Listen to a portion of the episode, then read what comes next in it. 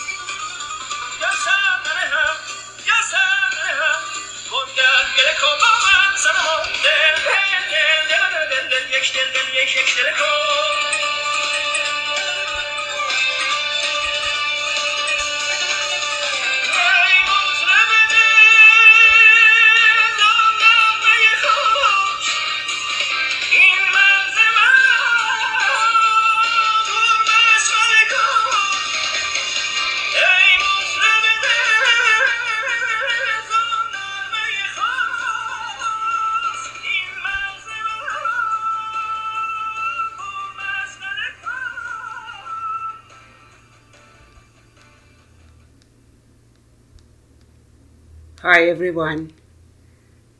I'm Fatemeh Keshavarz and this is another episode of Radio Rumi.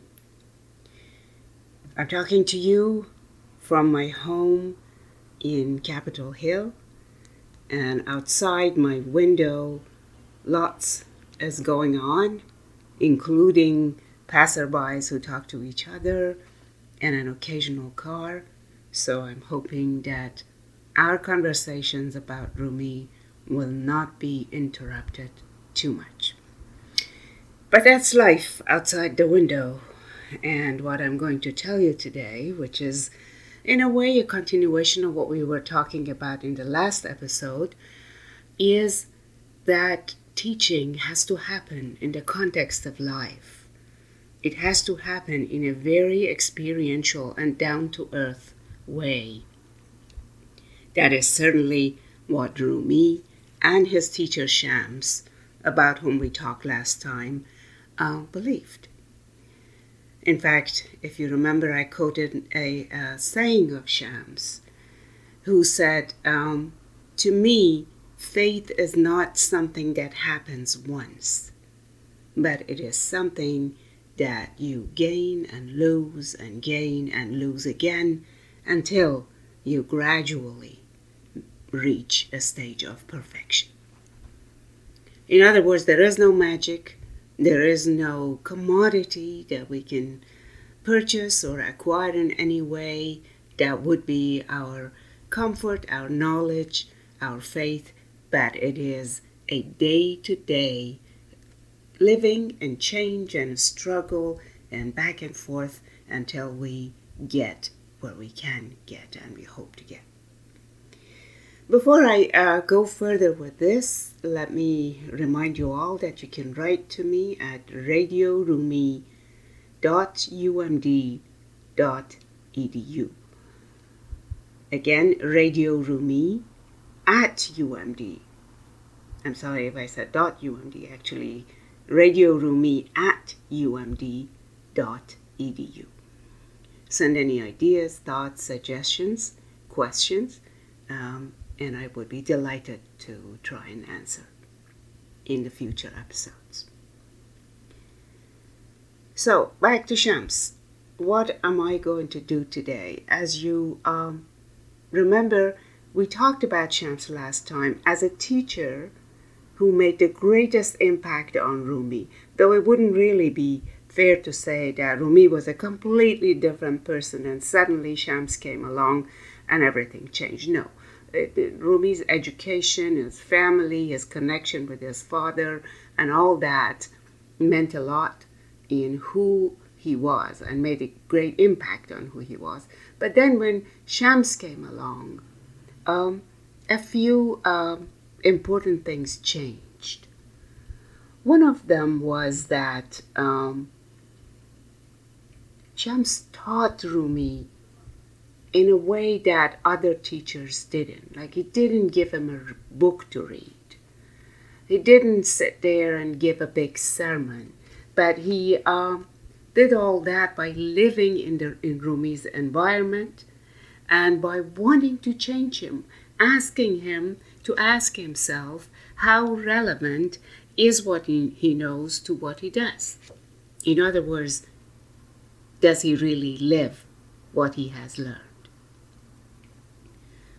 So um, that is probably why when Shams left, in fact, um, Rumi kind of had him inside, or he had the version of Shams that he had acquired inside, because Shams didn't want him to imitate him either, which was another uh, great pedagogical lesson. A lot of teachers would say, Look at me, see what I'm doing, do it that way. Um, a great number of masters taught, Sufi masters taught their students that way and non Sufi masters. But for Shams, taqlid or imitation was in fact a source of misunderstanding and even corruption. So he says, in fact, that um, whatever happened in the world that went wrong is very often related to somebody trying to imitate someone um, blindly or deny someone blindly. Um, in other words, you have to just find your own way and experience your own lesson, find your own lesson in life. And one day in a sermon, Shams said, um, Zahedi budi dar kuh, o kuhi budi, adami nabudi. Said there was this um, renunciant, the Zahid, who lived on a mountain and there were in fact renunciants in all religious traditions who did this, who went on a mountain to meditate, and not just for an hour or two or a day or two, just lived there on a long uh, term basis. So Shem says there was this renunciant who lived on the mountain, but was he really a human being? Was he a person? Was he a creature of the mountain? Well, if he was a person, he should be with other human beings. And then he adds that with the lesson that he has in mind. Bash va tanha. Be with others and able to be with yourself alone. In other words, be with people, but don't let them invade your time, invade your life. Preserve for yourself the right to be with yourself and to be alone. In fact, Sufis have a special term for this practice of being alone with other people, which they call khalwat dar having your own solitude among other people. Of course, this doesn't mean that you um, ignore others or don't talk to them or don't have exchanges, because if you did, then there would be no point of being with people but it's more about not being invaded, but rather having your own choice, your own decision, your own way of doing things, which again and again emphasizes the human agency in things because you're responsible. Therefore, you should have a way of doing your own things. Otherwise, responsibility is totally meaningless. Now, um, what do we mean when we say that? Um, remember last time we said that Shams left once and Rumi was very upset. It was to him a great loss that this teacher whom he had found, who had brought significant changes to his life, had disappeared. In fact, he sent his own son to fetch him. And then Shams came back, but then again he left. And the second time, we don't really know if he left or he died. And um, indeed, um, Rumi did um, suffer, did mourn in a way Shams's loss. Uh, but at the same time, on various occasions, he showed that he that he did have Shams with him as a part of his being. So he had acquired that presence and made it his. Uh, very beautiful and well known ghazal. He's talking about that, though he doesn't really um, name Shams at this point. He says, دزدیده چون جان می روی اندر میان جان من سر به خرامان منی ای رونق بستان من دزدیده چون جان می روی اندر میان جان من سر به خرامان منی ای رونق بستان من You walk inside my soul without being seen. You're actually almost like my soul. You're also the green cypress tree that stands in the garden and keeps my garden green. So it's a combination of the two, inside and outside. Again, remember the inside and the outside have to be connected. The solitude and the being with others have to be connected. دزدیده چون جان می روی اندر میان جان من سر به خرامان منی ای رونق بستان من چون می روی بی من مرو ای جان جان بی تن مرو از چشم من بیرون مشو ای شعله تابان من So here Rumi returns to the connection, the connection between the two. The fact that, in fact, he does want to keep the beloved, the teacher, close by. And he says, when you go, don't go without me. Or if you go, don't go without me. You're like the soul of my soul. Don't leave without your body. So, in a way, Rumi becomes the body and the teacher becomes the soul. و از چشم من بیرون مشو ای شعله تابان من Don't leave my eyes, my bright light, my bright flame. Because without light, you can't see. You can have the most, the strongest, the most far-sighted eyes, but if there's not light, you won't see. So then he compares the teacher, the beloved, the guide to this bright light. But then again remembers his own agency. Have Havda Osman و از هفت دریا بگذرم چون دلبران بنگری در جان سرگردان من I'm going to tear the seven skies open هفت آسمان را بردارم I'm going to tear the skies open the seven skies open و از هفت دریا بگذرم and I'm going to cross the seven seas چون دلبران بنگری در جان سرگردان when you look like a beloved at me and at my bewildered soul in other words, the look, the look of the beloved doesn't capture you, doesn't turn you into a captive, into somebody who can't do anything, but rather turns you into an agent, into a doer, into somebody who could turn, um, cross the seven seas and tear the seven skies open. And there are many many examples like that. Um, there's another ghazal. I have to quote a few lines of that for you um, because Rumi uses some of his most beautiful uh, metaphors here. And some of these concepts are very difficult, are very complicated, and explanation actually kills them. Um, so, for example, how, how do you explain love? How do you explain beauty? How do you explain humor? Can you ever say to someone why a sentence is funny?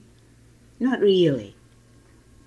But the way you can do it is often by using a metaphor that gives a tangible example of that very complicated concept.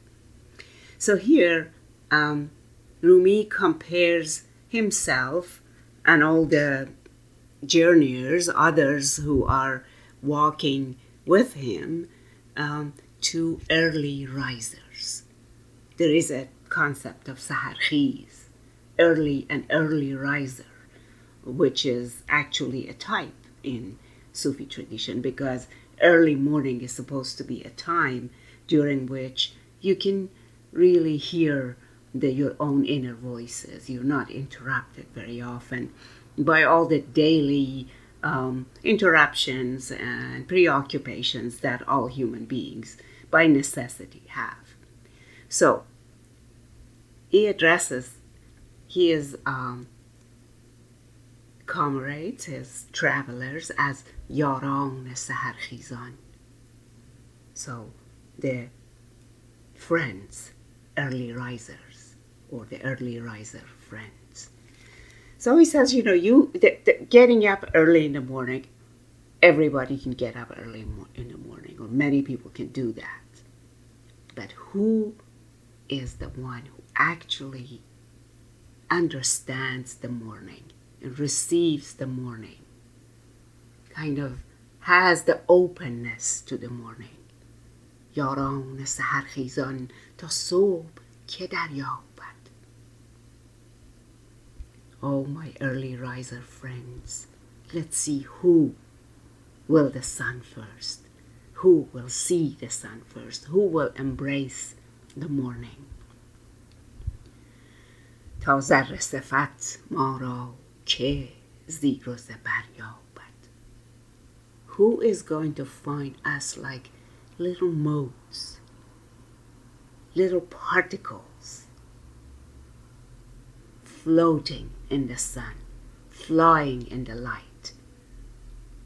If you ever look at a column of light that is shining through the air closely, you'll see how many little particles are dancing in there.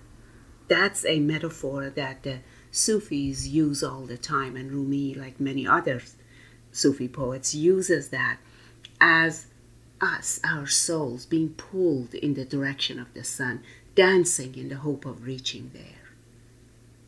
But if you look at those particles as they dance, they go up and down, zero zebar, they turn around so zero zebar shodan is to become somebody else, to change, to completely um, lose what you had or who you were and discover another self in yourself. So یاران سهرخیزان تا صبح که دریابد تا ذره صفت ما را که زیر و زبر یابد or early morning risers let's see who embraces the morning who becomes the mo- who flies in the sun and turns around and discovers a new self and becomes a new self again. And then another, even more complicated and even more expressive metaphor a shell. The belief was that a drop falls into the shell and then the shell closes and then it turns into a pearl that was again another poetic trope, another image. And here Rumi uses that image, employs that image to refer to um, a human being who is traveling, who's seeking, who's journeying in the direction of whatever it is that is their spiritual goal. He says, you know, we can all be a thirsty shell that opens for a drop یا چون صدف تشنه بگشاد دهان آید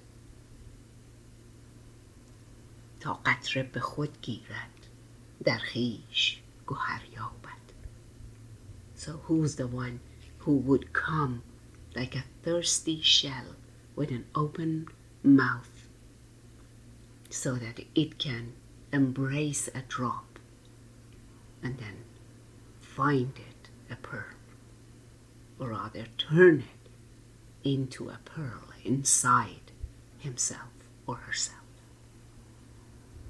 So again, the drop could fall anywhere, but it's the act of the agency of the individual, the act of turning that into a pearl that matters.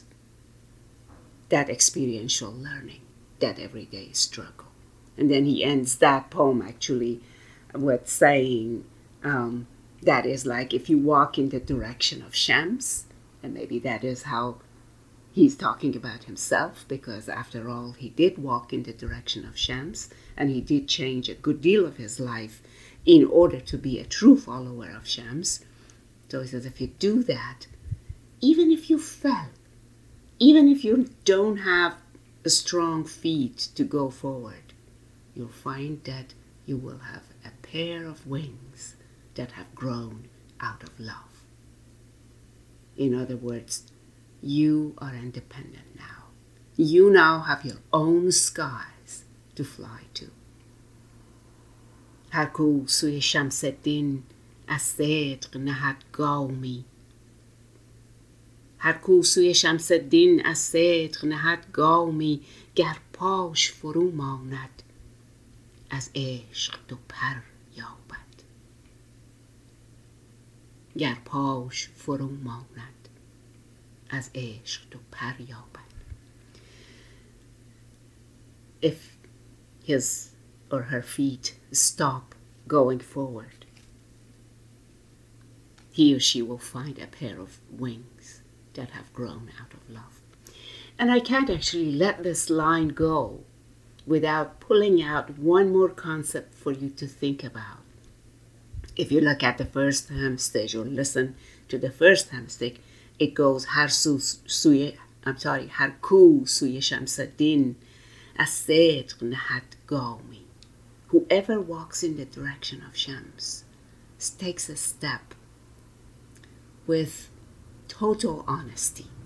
Sedr is total sincerity um, that is the person that if he loses a string in his feet or her feet is going to gain a pair of um, wings so time and again we see there that perseverance and sincerity to be who you are not to act as if you are somebody is really truly important to that process of learning and if that happens you're empowered you're empowered with love, and you are um, have a pair of wings that will take you to places.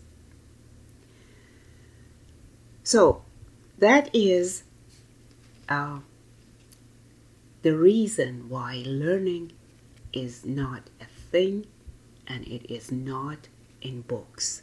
It's something that happens between the learner and the teacher, and um, becomes a way of life, a, a new way of a new way of living. تیز دوم تیز دوم تا به سواران برسم. So I'm gonna run fast, run fast so that I can catch the riders. So how is it if this is not a thing? What is it that you need to do? You need to persevere, you need to be honest and you need to run fast. Take action.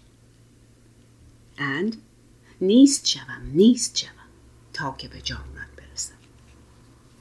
So this again is a concept that comes up again and again in Rumi. If you think that you know everything, if you have acquired all the books that you wanted to acquire and and taken all these lessons and you know that you have the answers, then there isn't really much room for anything to be added. Then your jug that's already full.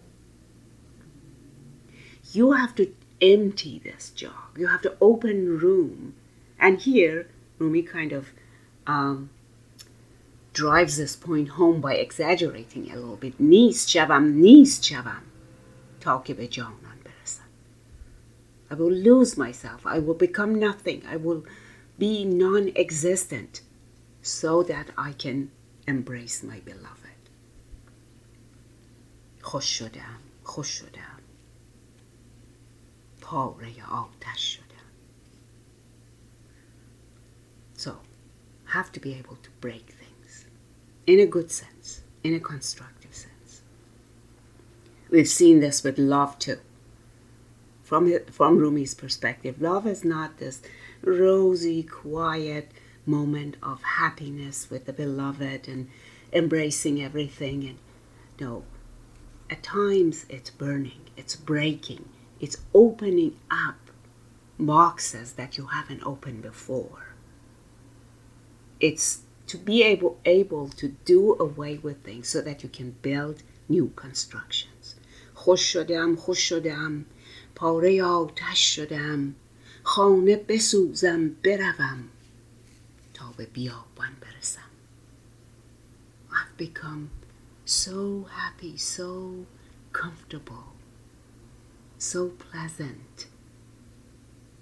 پاره آتش شدم become a burning coal, a flame, fire.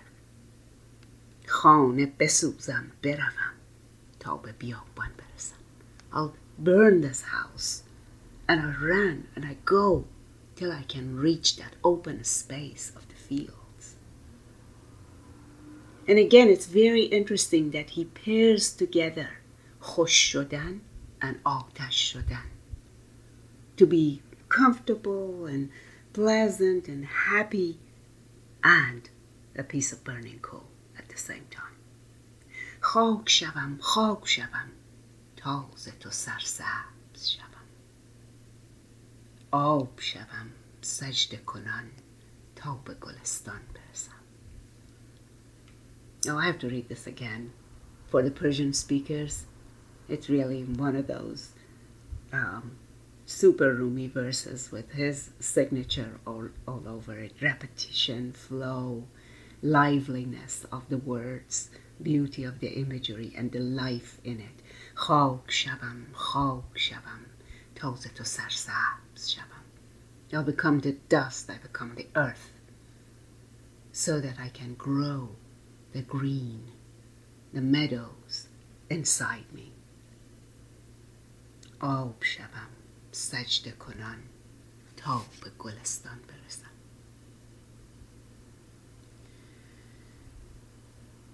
I become the flow, a flowing stream, rolling on its head as if it were prostrating itself. So if you watch a, a water flow, it is rolling on its head like it's prostrating itself. آب شوم سجده کنان تا به گلستان برسم. Like water, I'm going to prostrate myself and go till I arrive in the garden. And so um, it's a good time to ask so, what is teaching about? If the learner has to do all these things, what is that the teacher do? That that act that the teacher takes? Well, one of the most important ones at the very beginning is trust.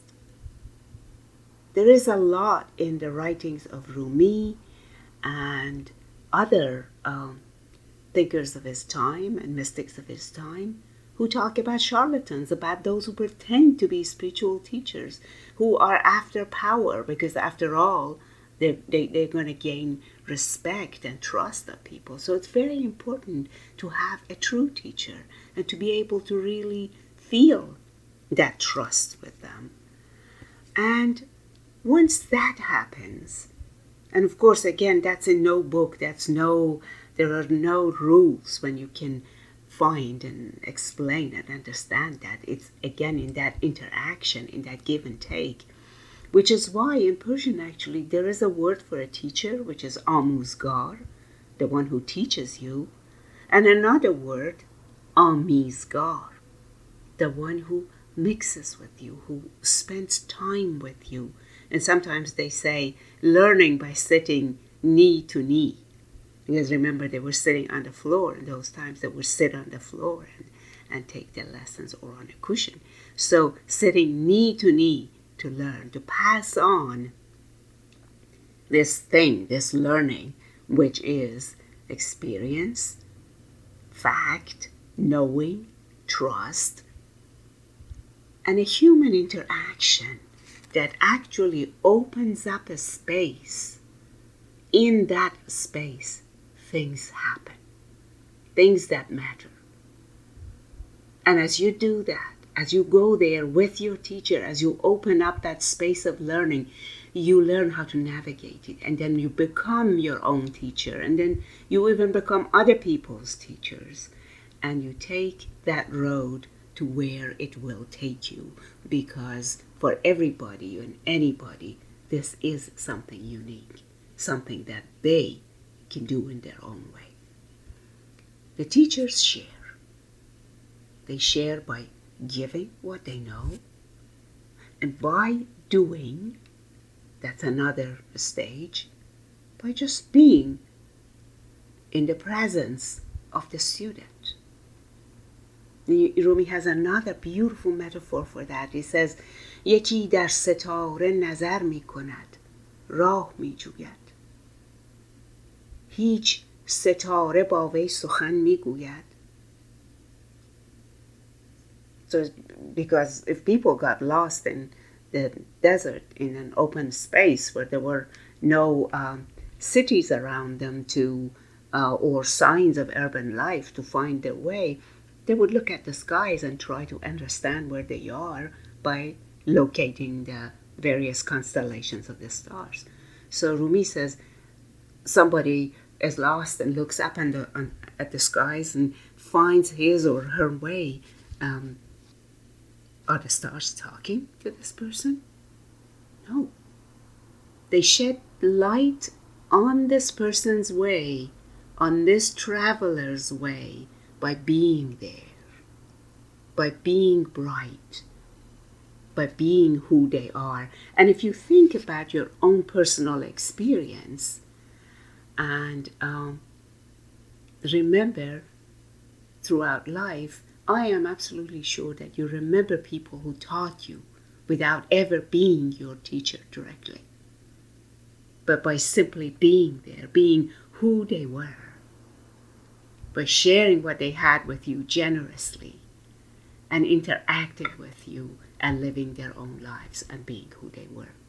And that's part of the beauty of the teacher student relationship it has so many different uh, dimensions. So, trust, openness, being able to empty oneself of all the claims and of all the feelings that I know and I'm I'm not in need of further learning, and then finding the person who is generous, able to give, and able to be an example. Now, there's one factor that I want to bring to your attention before I end this um, particular episode, and that is beauty. Beauty is a very important part of all of this. In this journey, in the relationship with God, in that exchange, seeing beauty is a witness, is a witness to the beauty of the world, to who you are because it touches you.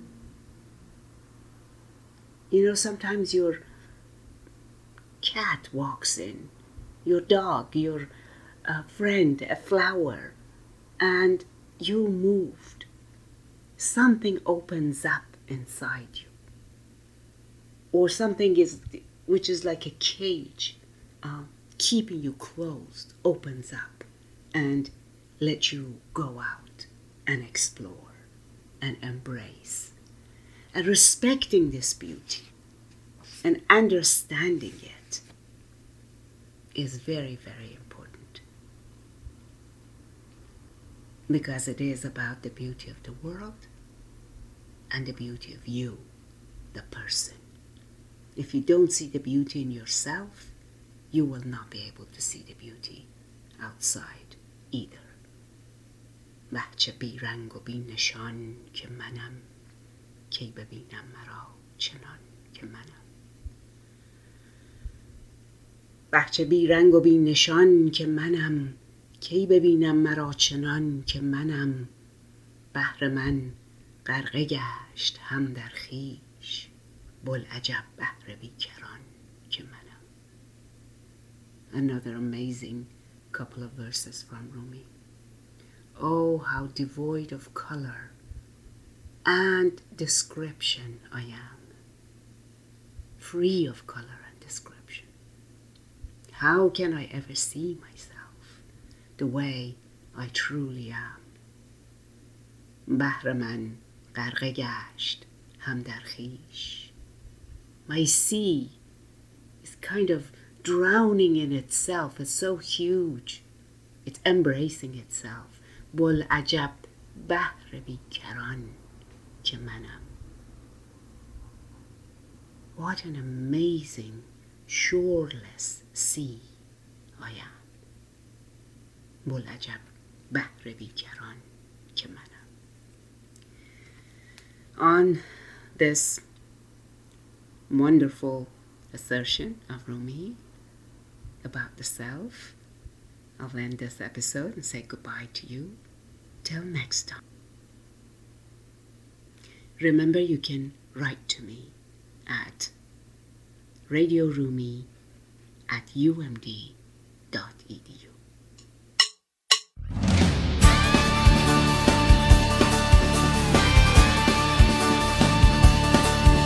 با